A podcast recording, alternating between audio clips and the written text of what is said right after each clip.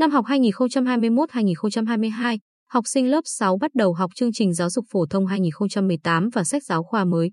Trong đó điểm thay đổi lớn nhất và cũng gây băn khoăn nhiều nhất là phần tích hợp các đơn môn thành 3 môn mới là lịch sử và địa lý, khoa học tự nhiên, gồm vật lý, hóa học, sinh học, nghệ thuật, gồm âm nhạc, mỹ thuật. Sở Giáo dục và Đào tạo phối hợp với Trường Đại học Quy Nhơn triển khai và hoàn tất chương trình bồi dưỡng giáo dục trung học cơ sở dạy các môn tích hợp bằng hình thức trực tiếp và trực tuyến, đồng thời hướng dẫn Phòng Giáo dục và Đào tạo tổ chức triển khai kế hoạch giáo dục môn học tích hợp.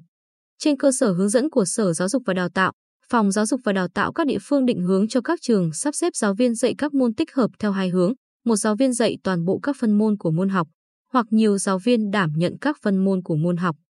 Với thuận lợi có nhiều giáo viên đã được đào tạo cao đẳng ngành đôi, hai chuyên ngành từ trước đây, sau đó học nâng chuẩn lên đại học và có thể đảm đương ban đầu, nên các trường trung học cơ sở tại thị xã Hoài Nhơn đều triển khai một giáo viên dạy môn tích hợp ở lớp 6. Bốn giáo viên được đào tạo ngành vật lý, hóa học, sinh học tại trường trung học cơ sở số 2 Bồng Sơn được tập huấn, bồi dưỡng và đứng lớp cho môn khoa học tự nhiên lớp 6. Hiệu trưởng Nguyễn Tuấn Hải đánh giá bước đầu là thuận lợi trong giảng dạy, học tập, quản lý của nhà trường.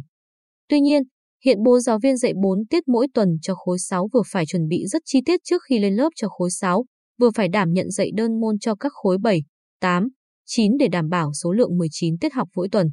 Mặt khác, các giáo viên này chỉ đảm bảo truyền tải được kiến thức ở mức cơ bản tại những môn không phải là thế mạnh. Cô Nguyễn Thị Triều Nga, dạy môn khoa học tự nhiên khối 6, trường trung học cơ sở số 2 Bồng Sơn, bày tỏ, bài dạy phân môn vật lý thì bình thường, chứ đến phần hóa học và sinh học, tôi phải đầu tư nghiên cứu rất kỹ. Không bố trí một giáo viên, các trường tại huyện Phù Cát sắp xếp nhiều giáo viên dạy một môn tích hợp. Ông Phạm Văn Hùng, hiệu trưởng trường Trung học cơ sở Cát Nhơn, thông tin, ở môn khoa học tự nhiên, nhà trường phân chia chủ đề của môn vật lý cho giáo viên dạy vật lý. Còn chủ đề liên quan hóa học và sinh học thì một giáo viên đã được đào tạo sư phạm hóa sinh và thạc sĩ sinh học đảm nhận.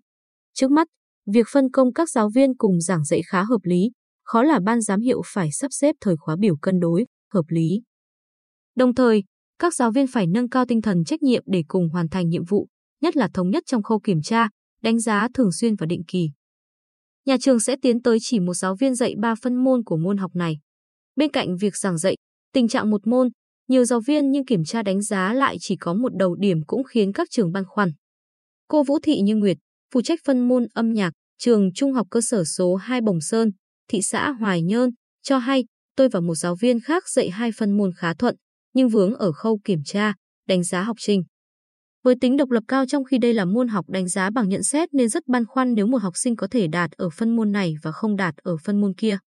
Ông Trần Thao, hiệu trưởng trường Trung học cơ sở Hoài Thanh Tây thị xã Hoài Nhơn, cho biết chúng tôi dự kiến đánh giá học sinh đều đạt ở cả hai phân môn thì mới được xem là đạt trong môn nghệ thuật, còn một trong hai phân môn chưa đạt thì đánh giá là chưa đạt.